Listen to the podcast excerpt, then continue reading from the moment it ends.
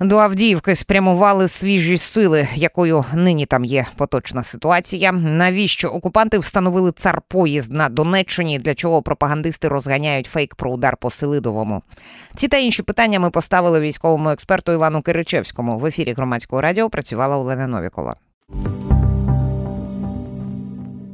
Спочатку про е, дуже серйозно поговоримо про те, що е, треба розглянути так детально. Це ситуація е, під Авдіївкою. Наскільки вона загострилася за останні дні? Наскільки може виправити ситуацію введення свіжих сил туди? І ну як ви взагалі її оцінюєте? Мені от складно зараз балансувати з тим, щоб в ефірі, ну вибачте, не ляпнути чогось зайвого, того, що ми начиталися вже так. Ну не знаю наскільки наскільки варто ефірного обговорювати якісь конкретні точкові речі, але от ну загально обмалюйте нам тенденції і поточну ситуацію. Ну, знаєте, якщо таки одну точкову річ треба зачепити, бо вона нам пояснить генеральну тенденцію.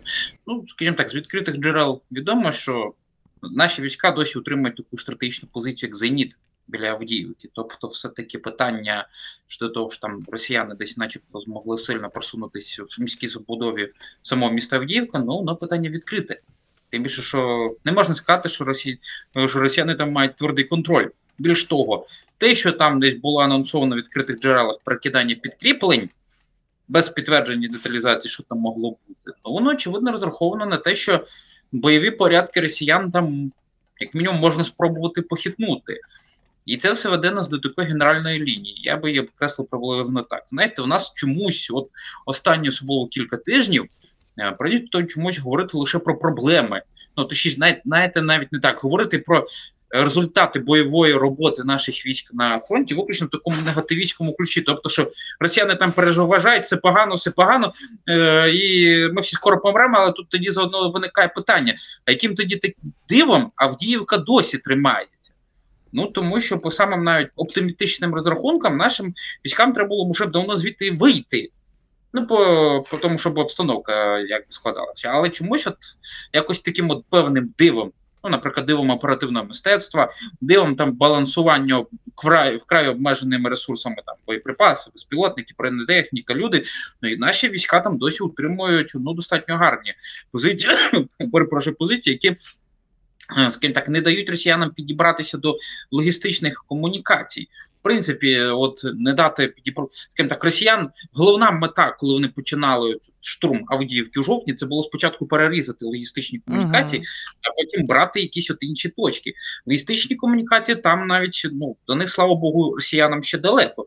Більш того, от знаєте, ті самі приблизно російські ресурси, які вихвалялись, як от мовляв, їх там браве воїнство змогло е, ну справді таким знаєте, хитрим тактичним прийомом взяти штурмом цю точку царська охота, ну то вони тепер бідкаються, що тепер для них царська охота це прямо чистіліще, тому що ну рідко який русський перебіжить е, цю точку, не попавши під удар українського дрона Камікадзе. Вони так для себе цю ситуацію подають. І подають навіть такому стилі, що, мовляв, е, наприклад, нема сенсу ремонтувати радіозв'язок на е, машинах, там, які вийшли з бою, тому що ну, в наступному бою вона згорить.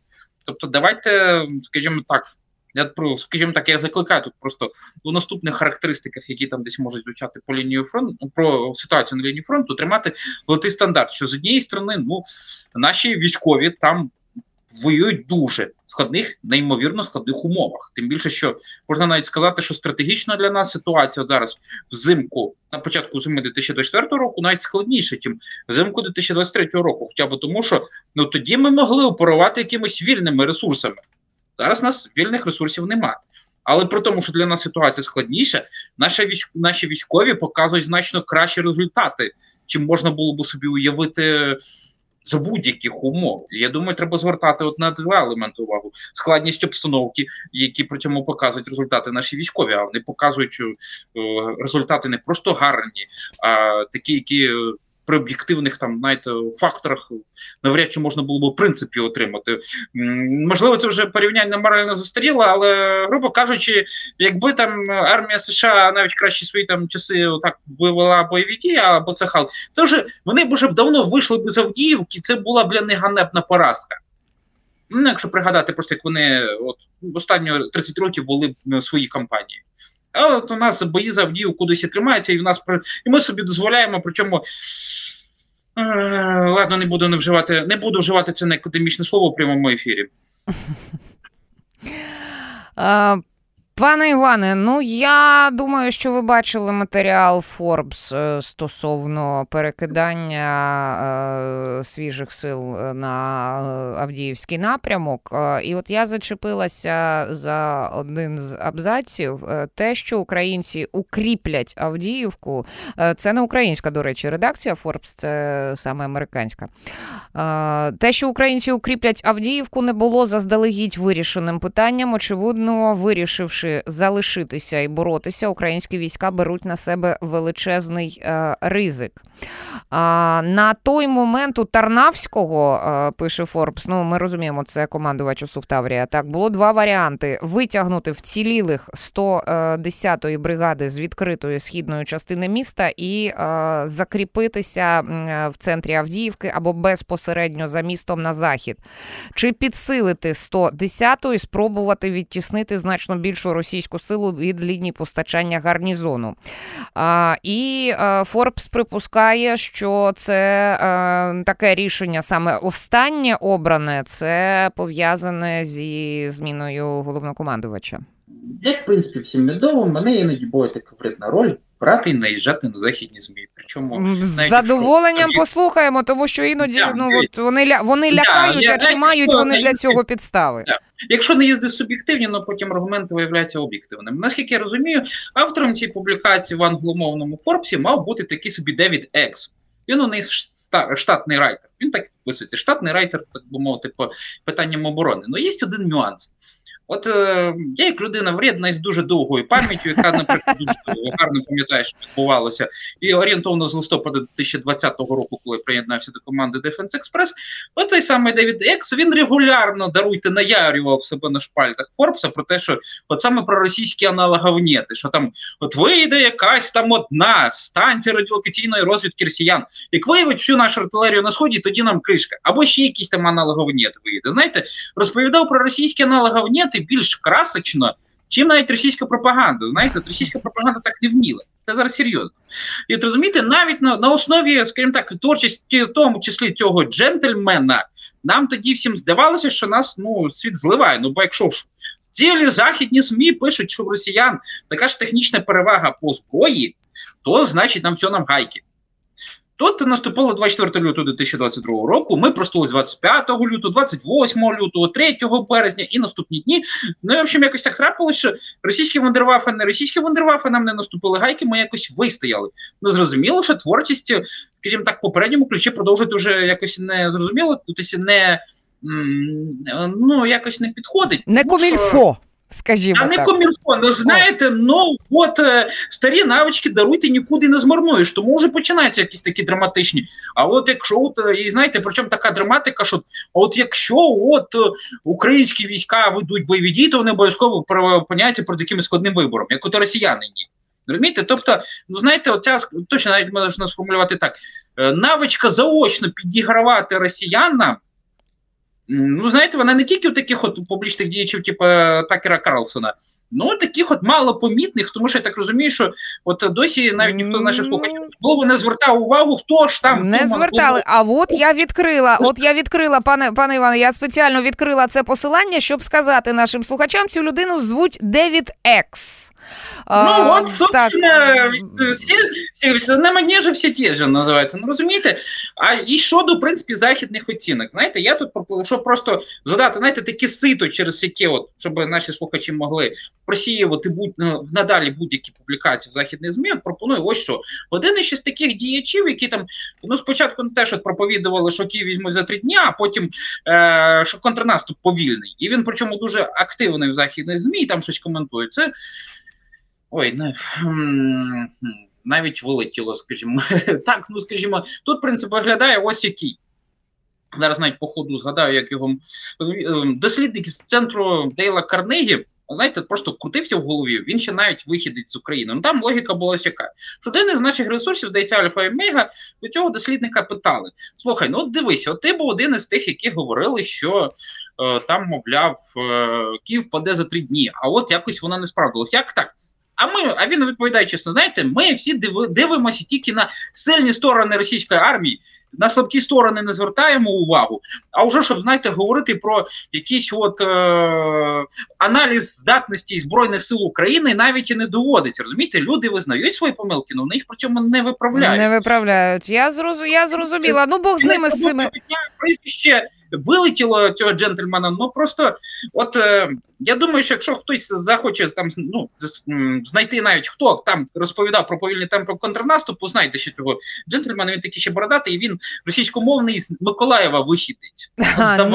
Якось він от, от він мені не траплявся е, на очі. Я теж імені не підкажу. Ну от е, ми якось обмалювали його е, персо, персону, тому відповідно, якщо хтось зацікавиться, я я до речі, пане Іване, давно думаю, що треба якусь підбірку зробити.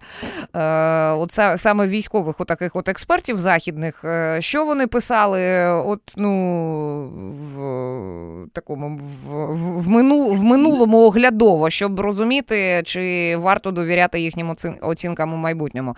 А якщо повернутися до поточної ситуації під Авдіївкою, е, як ви бачите її е, розвиток? Де ну от знаєте, ну я я все ж таки побуду таким трошки ну наляканим песимістом, де та межа, коли буде зрозуміло, що е, Авдіївку треба залишати? А, Чи її нема? А межу цю можуть відчути тільки командири на місцях, які потім передадуть її нагору, так мовити, командуванню. Ну і буде відповідно приймати рішення начальник сектору. Ну і хто там далі в нього старший командир. Ну, начальник сектору, очевидно, в даному випадку буде командуючий СУВ Тарнавський, е, ну, Осув Таврія Тарнавський. Ну і далі, знаєте, щоб отак, от це не буде той момент, який можна буде сказати, там, знаєте, на рівні там оглядача, там користувача соцмереж, там навіть якусь публічну діяча, там все от там, от даруйте гайки в Авдіївці, пора відводити війська. Такого не буде. Тим більше, що навіть якщо починати ці всі сигнали генерувати завчасно, то це, на жаль, можна буде. Е, ну, скажімо так, негативний розвиток подій прискорити. Самоздійснюване можна... пророцтво ми не хочемо до такого призвести, от, безумовно, як, безумовно. Тим більше, що От е, про особливо нам, як би мовити, як е, так ну, країні в літературі, якої є пісні про віщого Олега, там де про саме здійснювані пророцтва, можливо, найдавніший твір про це, треба бути обережнішим з тим. От військові знають свою справу. Там якісь, от знаєте, поширювати політичні інсинуації, що хтось там сліпий виконавець, і що він буде все брати під козирьок. Ого, сліпий, сліпий виконавець, люди, які дуже довго амбітно йшли до своїх посад. От Дуже сліпі будуть виконавці, які не знають свої справи. Ну давайте якось, от е, ми перебули Да, перебули певний турбулентний період заміни керівництва збройних сил України. Давайте потім якісь політичні установки, що хтось там буде робити. Е, ну не за військовою логікою, а за політичною, давайте відкладемо. Чисто тому, що, ну судячи з усього, навіть політичне керівництво наше, воно думає, що воно панувало саме військову логіку. І з цього і виходить. У нас не відбувається змагання військової і політичної логіки. У нас відбувається хто краще розуміє військову логіку саме. Ну тут тут ми будемо дивитися і е, ну, аналізувати те, що відбувається на фронті, робити з цього певні висновки, пане Іване. Я все ж таки залишаю за нами право аналізувати подальші ну, е, події саме в світлі е, заміни військового керівництва, а не лише спостерігати за цим, тому що ну все все, ну, все, все, все, все, все ж таки аналіз, хоча ми і цивільні, і просто журналісти, і ну дехто з нас тилові е, щурики, то ну, все все ж таки це варто робити. А далі, е, от мої колеги дуже просили розпитати вас, пане Іване, про загадкову цю штуку цар поїзд. От Розкажіть нам, будь ласка, навіщо між Оленівкою та Волновахою вони стільки місяців поспіль його а, будували? І, е, ну, по-перше, що це таке? Нащо воно? І якщо воно корисне, чому з ним ну, досі нічого не зробили Хаймарси, наприклад? Ну, дивіться, якщо ну, Після того, як Deep State написав про факт появи такої споруди, потім в відкритому доступі з'явилися ще більш кращі супутникові знімки, які демонструють приблизно одне. Таке, що там залізниця між цією Волновахою і Оленівкою, вона двоколійна. Тобто на одній колії стоїть оцей цар поїзд, ну тобто збірна ця штука з 2100 списаних, очевидно, вагонів. А по-друге, можуть ходити вантажні ешелони. Я думаю, що у росіян приблизно така якраз і такий от розрахунок. Ну тобто, Хаймарс це от штука така, що вона от ми якраз похибка і влучання може бути майже шириною цієї двоколійної магістралі. Ну, наскільки можемо пригадати, в нас ширина колії це 15, ну, 1524 мм, грубо кажучи, півтора метри. От можливо, в росіян розрахунок на те, що якщо ми будемо бити Хаймарсами чи іншою там реактивною артилерією, перепрошую, mm -hmm. е, скажімо так, е, от в тому районі, що можливо якісь от там частину снарядів, уламків буде приймати на себе царь поїзду цей. Оця версія щодо того, що це, мовляв, така гігантська барикада на випадок, якщо там збройні сили прорвуться, ну вона, звісно, має право на існування. Тому що подібні штуки, ну давайте чесно, російські загарбники, ну тому що де там були донецькі сепаратисти, їх всіх е, вони кудись, ну скажімо так, е, якщо й були, то вони швидко утилізувалися на їхнє місце просто прийшли росіяни. Так от росіяни подібні штуки робили на сході ще до 2014 році. От де там було скільки вагонів наявних, вони їх приварювали до рейок, якраз причому на маршрутах очікуваного слідування наших військ. Знаєте, от приварити такий поїзд на залізничному переїзді, от як далі проїхати бронетехніку? Слухайте, так а цей, а це цей теж е, треба е, тоді думати, що він саме приварений. Це не просто стоять е, потяги, які ну вагони, які можна про, зняти. 2100 2100 вагонів. Немає в світі локомотива, які Ні, ну так шматочками там якось ну не не знаю, просто привар, приварювати це до рейок. Це ну якось ну настільки стаціонарну е, споруду, скільки вона там довжиною кілометрів? 30 30, 30 кілометрів. 30.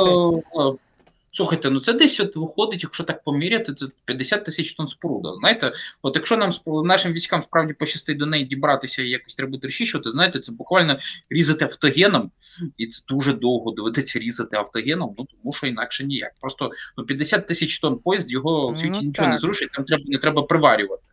От Приварювати треба було би вагони, які там, знаєте, ну, стандартний состав 54 вагони, як ну просто в нас більше на залізницях не вміщається зазвичай. Чому от і цар поїзд? Тому я думаю, що це от е, ця річ із ем, е, цар поїздом. Ну крім так, треба. Вона матиме реальне значення, якщо вникнути в таку річ. Насправді, під час контрнаступу літнього були неоднократні епізоди, коли наша реактивна артилерія по цій залізниці котра там з Мелітополя, Такмак, Волноваха, туди, от далі на Донецьк, була регулярна. Росіяни на то бідкались. Просто чому це у нас не знаходило відповідного е, там, скажімо, відображення? Що дивіться, мовляв, ми встановлюємо вогневий контроль над цією залізницею. Це питання відкрите. Можливо, росіяни зробили з цього ну занадто такий специфічний виставок, розуміючи, що у них не вистачить протиповітряної оборони, ну там, типу цих от комплексів ТОР, які розраховані на збиття реактивних снарядів, що в них не вистачить закривати залізницю. Вони ж навіть для того, щоб захищати залізницю, наштампували бронепоїздів, ну буквально в стилі громадянської війни, там от крадений тепловоз, е, там перероблені якісь от е, платформи, там е, ці гармати ЗУ-23 стоять БМП, от дайте не вистачає тільки якусь там кіноти, кулемети Максима і Василія Івановича з Петькою. Ну, в буквальному сенсі. Замість Василія Івановича з Петькою в них на цих бронепоїздах е, літаки. От виходять росіяни, щоб захищати. Логістичні комунікації, які вони зараз незаконно використовують на наших територіях, використовують різні архаїчні методи. Бронепоїзд це один із архаїчних методів. Оцей цар поїзд другий ще архаїчний метод. Що вони можуть ще придумати? Ну знаєте, це в тому сенсі, давайте не підказувати людям з хворою фантазією, бо вони це ну, зроблять. Так, так, я зрозуміла. Наостанок є в нас ще а, пара трійка хвилиночок е, обговорити е, одну а, тему. Е, важливо достатньо. О, про... Я точно, так. вибачте, що перебив, я так, згадав, як звали цього західного аналітика. Майкл Кофман, який там розповідав про Київ за три дні, так, і я... щоб контрнаступ повів. Майк... Майкл Кофман. Я записую Майкл? собі. Майкл. Майкл. Кофман от записала собі, почитаю. І там ще, е, ну, знаєте, тепер я трошечки забудькувата буду. Там ще цікавий персонаж у Нью-Йорк Таймс є, е, теж е, який з багатим. Ми з вами обоє будемо забудькуватими, але давайте пройдемо до питання. Просто про Кофмана це було важливо. Ага, Так, так, так. Е, ну, тре, Треба вже прізвища ці записати просто на папірець і іноді згадувати людям, щоб ну, аналізували і фільтрували, що вони пишуть. А, Отже, е, фейк. Е, попередили українські військові про фейк, який розганяють росіяни про удар по полігону українських військових у Селидовому. Ви ну що, окрім повідомлення про ну про самі вкидиці і про заяву Олександра Тарнавського, що вам відомо з ну з медіаполя? Тут в даному випадку нічого не відомо, але можна Е, скажімо так, додати ось що. Це просто нам ілюструє, чому е, ілюструє першу тенденцію. В обозі армії РФ завжди є підрозділ інформаційно-психологічних е, цих операцій. І тут навіть коли ми починаємо жувати якусь там жуйку, ну знаєте, вкинуту соцмережі там в стилі, ну, наприклад, новий головний командир ЗСУ росіянина або ще якусь діч, треба бути дуже уважними. Чи ми жуємо думку наших співвітчизників, чи ми жуємо відповідну думку підрозділів армії РФ. Тому що, ну, якщо навіть пригадувати історії. Ну, от звідки як росіяни е, там якісь свої газети друкували на уже звільнених нами територіях, ну, наприклад, Харківщина. От відповідні підрозділи армії РФ друкували відповідні пропагандистські газети. В них там навіть спеціальні поліві е, типографії є.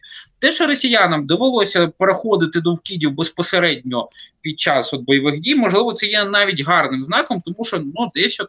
Е, Можливо, вони відчувають, що їм не вдається добитися того, що вони хочуть, виключно воєнною силою. Тому що давайте пригадаємо, давно в них не було фейків про події на полі бою. До речі, так масштаб. до речі, ви праві, праві, пане Іване. Так, дійсно. Ну, тому тут справді тут така непересічна подія, навколо якої можна робити виставки, але тут заодно лишається, знаєте, такий виставок, е, ну банальний, який кожен раз повторюється, але він від цього актуальності не втрачає перш ніж от щось таке дурне ловити по соцмережам, ну таке там емоційне, да, і щось там може говорити негативно про наших військових, ну треба задуматись, звідки ми це взяли. Тому що хтось от сказав, чи це можливо підрозділи армії РФ діляться, тому що. Давайте ну ж таки, от там навіть не боти в Ольгіно сидять і генерують якісь там дурниці, не якісь там от е, пропагандисти на зарплаті. У підрозділах армії РФ ще задовго, як у нас появилось подібне, от були і є спеціалісти, які uh -huh. займаються і виїжджайте російські військові воюють зараз не тільки на полі бою, але й воюють за е, ну там ну, на клаві... на клавіатурі. Їхня зброя клавіатура, чи чим вони там послуговуються. Про різні аспекти відбиття російської агресії ми поговорили з військовим експертом Іваном Киричевським. В ефірі громадського радіо працювала Олена Новікова. Слухайте, думайте.